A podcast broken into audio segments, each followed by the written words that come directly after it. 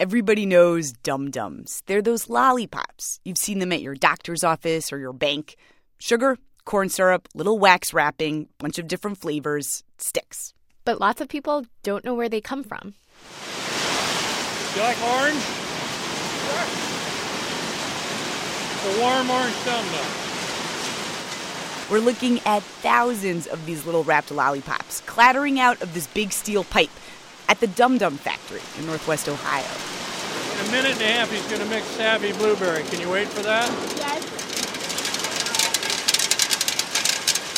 Dean Spangler is the former CEO of the Spangler Company, and he's showing us around the kitchen at the candy factory. It's a little bit Willy Wonka. Imagine a kitchen made for giants, with a couple busy little chefs running around in aprons and hairnets. Metal, metal detector. They're pouring these big steel pots of sticky sugar and corn syrup into this KitchenAid that is as tall as a basketball hoop. And there's what looks like paint buckets just standing right next to it. The buckets are filled with flavors and colors there's blueberry, cream soda, root beer, watermelon. Dum Dums is the signature product of this place, the Spangler Candy Company. The factory is several football fields big. They need a whole separate building just for the ingredients. Well, one ingredient in particular. We use about 100,000 pounds of sugar a day. Where's the sugar? In the sugar shack. The room is basically big enough for four huge tanks of liquid sugar, eight Olympic sized swimming pools worth. We have about enough sugar storage here for about four days. So we're receiving sugar, you know, constantly. All year uh, long? All year long, all day long, 24 hours a day. Lots of places replace sugar with corn syrup. And there's corn syrup in these lollipops too. But Dean says to get the true flavor of your childhood, there is no substitute. Nothing delivers flavor like sugar. That's a that's a reality. Could we make a dum dum with a pure corn sweetener? Probably. Would it make the same emotional connection with you? No, definitely wouldn't. It's the sugar that does that. The sugar is the, the sugar as the deliverer of the flavor. The Spangler Company, they actually make this other iconic piece of candy, something even more nostalgia inspiring than a lollipop. Red and white candy canes. They used to make them here at this factory in Ohio, but about 10 years ago, they moved the red and white candy cane operation to Mexico. It had gotten too expensive to make them here. The places that buy the candy canes to sell, the Targets and the Walmarts of the world, they don't care about the brand. They don't care where they come from. They want them cheap candy canes are treated like a commodity by the big box stores, completely, the red and whites. And when you go to the big box retailers of the world, they leave for a quarter of a cent a cane, a half a cent a cane. I mean, they're going to the lowest price. So, this story so far, a factory moving its operations from Ohio to Mexico where it could operate more cheaply, that's a typical story. You might think you know the reasons for that. But Kirk Vashaw, the current CEO of the Spangler Company, he's pretty sure you don't know the reasons. In fact, recently he was giving a talk at the Kiwanis Club in town. It's kind of like a Rotary Club. And he explained he could expand his operations in a huge way right here in Ohio and not send any candy canes to Mexico at all. And I said, I just need one thing. People get excited. And then I, I asked them to guess what's the one thing that you need? And people guess uh, you know, all kinds of things. Uh, hey, lower tax rates, and how about workers' comp reform? And let's get rid of OSHA, and uh, let's repeal the Food Safety Modernization Act, or pass a right to work law, or um, let's get some government development money. And those are some of the things, I guess, amongst other things. And I said, no, it's not any of those. In fact, it's not all of those put together. If I paid zero taxes and got all those other things, which some of them don't even matter to us, it's not as important as the one thing that I need. And people are still guessing what it is. And I said, let us buy sugar on the free market. And there's this silence. And then this kind of collective, huh? Why, why can't you do that? And then I say, it's a story, and I'm about to tell it to you. Sugar.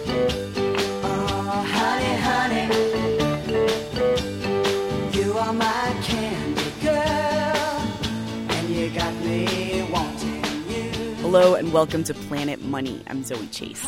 And I'm Jess Jiang. Jess, you are here today because you are our amazing producer, and we have been on an adventure together working on this sugar piece. Yes, definitely. Kirk Vashaw's story, the story of a lot of American candy companies. It may not be exactly the story that Kirk would tell, but it takes us from his candy company in Bryan, Ohio, out to the sugar beet fields of Sabin, Minnesota, with stops in Washington, D.C.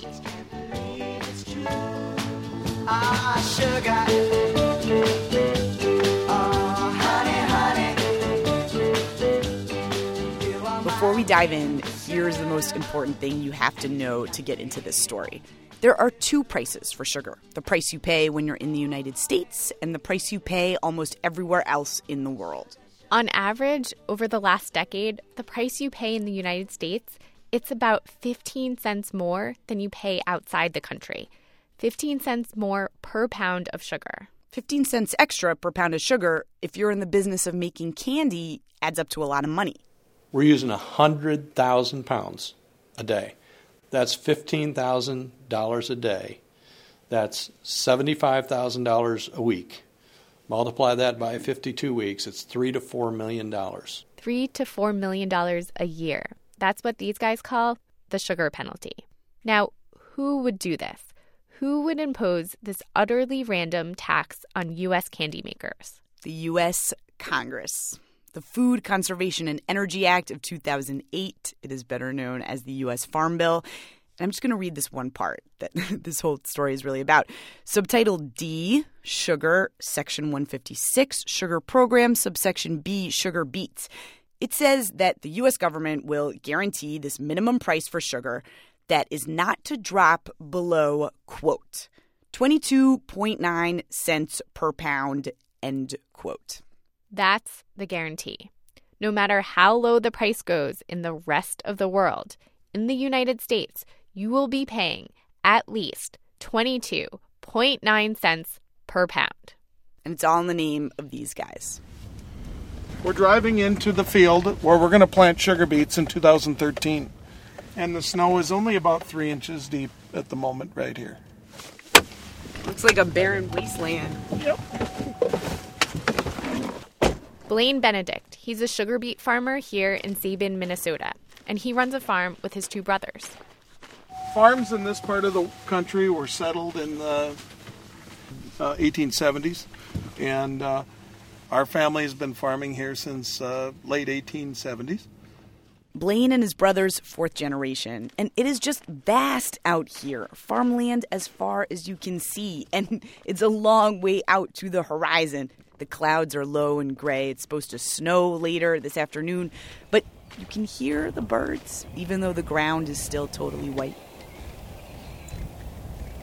It's a hard conversation to come out onto someone's fourth generation farm and say, Why do you get this special treatment? Why do you deserve a special line written in a bill that guarantees a minimum price for your product? We go around and around on it, and the answer we land on is because all our foreign competitors are getting special protection too. There's government involvement in most developed countries at some level of an, or another with with a price control on sugar. The US sugar guys say just look at Brazil. The Brazilian government gives a couple billion dollars in subsidies to their sugar industry. They say the Mexican government actually owns most of its factories that make sugar.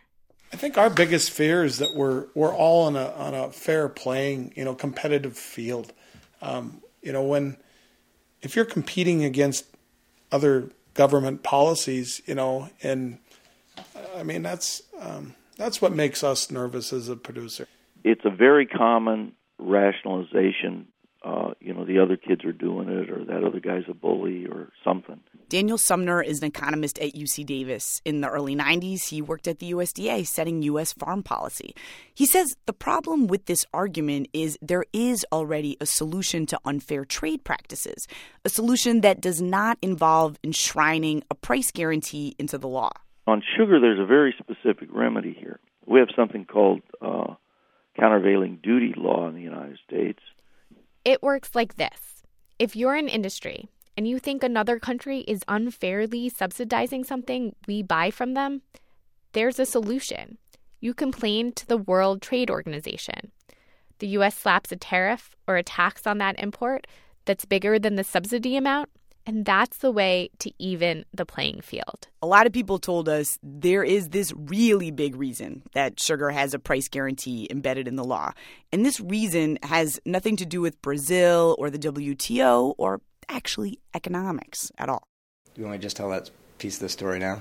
Back at the candy factory, Kirk Vashaw says here's a story that will really explain the U.S. sugar policy. You know the Ken Starr report that we familiar with that. Well, the careful readers of that report will notice that um, there was somebody who called President Clinton while he was in the Oval Office with Monica Lewinsky. And the uh, president took this person's phone call for 22 minutes, I think it was. And Monica wasn't very happy that the president was taking this person's phone call. Well, as part of the investigation, they to corroborate her story, they went and looked at the White House records, and sure enough, it was one of the uh, the, the sugar tycoons, as I'll call them, had called uh, President Clinton and had that conversation. That's the definition of having too much political power. When you can call the President of the United States when he's in the Oval Office with his mistress, and you take his phone call, that's too much political power. We looked this up in the Starr report, and apparently this call came in while Clinton was trying to end things with Monica, but the cigar incident was yet to come. But back to the sugar story.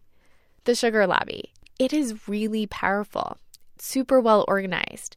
Each year, it gives a lot of money to political campaigns, and it spends a lot lobbying for or against bills.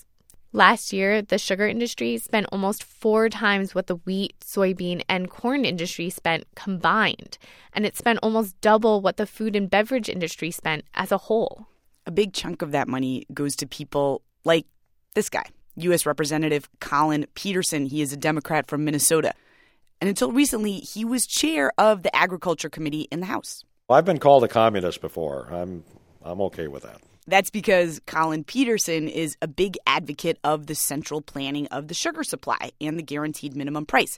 We asked him if the reason he's such a champion of the sugar program is that the sugar companies, like American Crystal, are the biggest contributors to his campaign. If American Crystal gave me zero, I would take the same position. Really? It wouldn't make any difference. well, well how because do you, how do you know? This is 25% of the economy in my district. You think I'm not going to fight for this? You know, I mean, it has nothing to do with how much money they give me. They support me because I support them. But you know, it's a which comes first, the chicken or the egg? You know. Back in Sabin, Minnesota, incidentally, Collin Peterson's hometown, his dad farmed potatoes out here. And he just sold the land to a sugar beet farmer. His constituents here in Minnesota, they agree with him. Crow Bar is in the middle of nowhere. It's a dive in the shadow of a grain elevator. And everyone here can tell you stories about farmers driving around in shiny new trucks, farm aid checks from the government. But if you press them, they'll say, Nobody out here wants anything to change.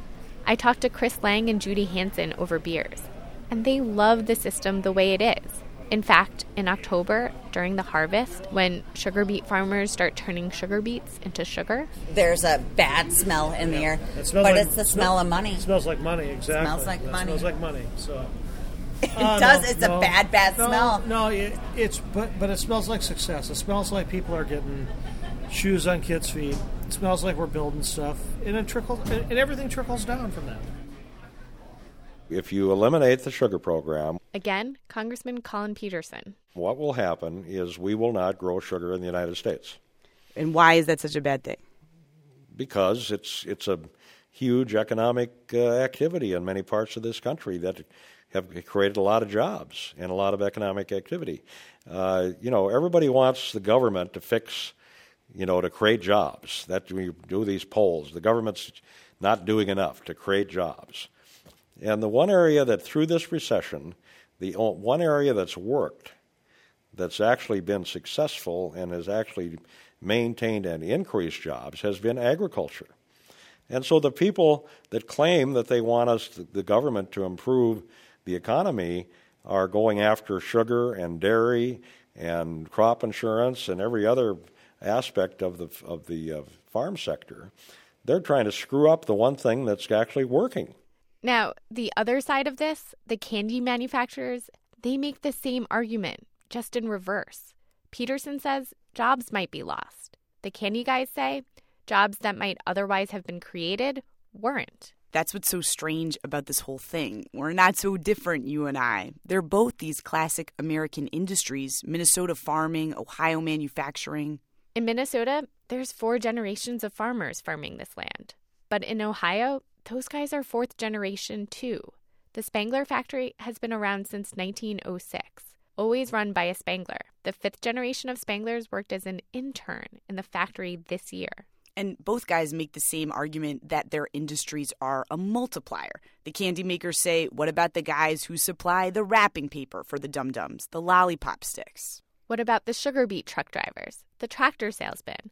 What will happen to them if farming goes overseas? Is there a way the government can come up with the most fair policy to both of these quintessential American industries, farming and manufacturing? And we asked the guy who's in charge of the sugar program here in the United States, the sugar commissar, chief economist at the USDA itself, Dr. Joe Glauber. How do you arbitrate what's fair? Well, it, uh, it, never ask an economist about what's fair or not. I mean, I there, you know, it, it's a highly regulated market, and you know, generally, I think uh, as an economist, you know, I certainly would prefer a, a free market. Joe Glauber is the guy whose job it is to manage the sugar supply in this country in order to keep up the price support. And he's basically saying his job should not exist. The government's really his. Hands should be off the wheel. But in this case, this is something where Congress feels that uh, sugar producers should be um, protected from the world market. Congress continues to address the question of sugar. There are competing bills, one on the candy maker side, a sugar reform bill that tries to dismantle a lot of the sugar program. That's a bill that shows up pretty regularly on the Hill, and it's never passed. Of course, there's also a new farm bill that will just extend the sugar program we have now. It's expected to pass, and if it does, it means we will continue to get our candy canes from Mexico and our sugar from Minnesota.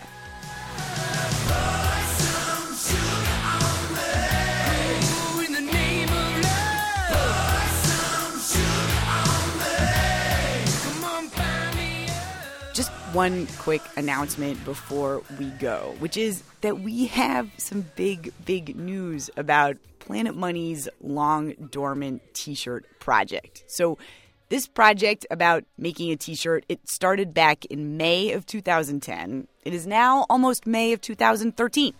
And it's time for an update. It is a big one. We are very excited. We will have that for you next week.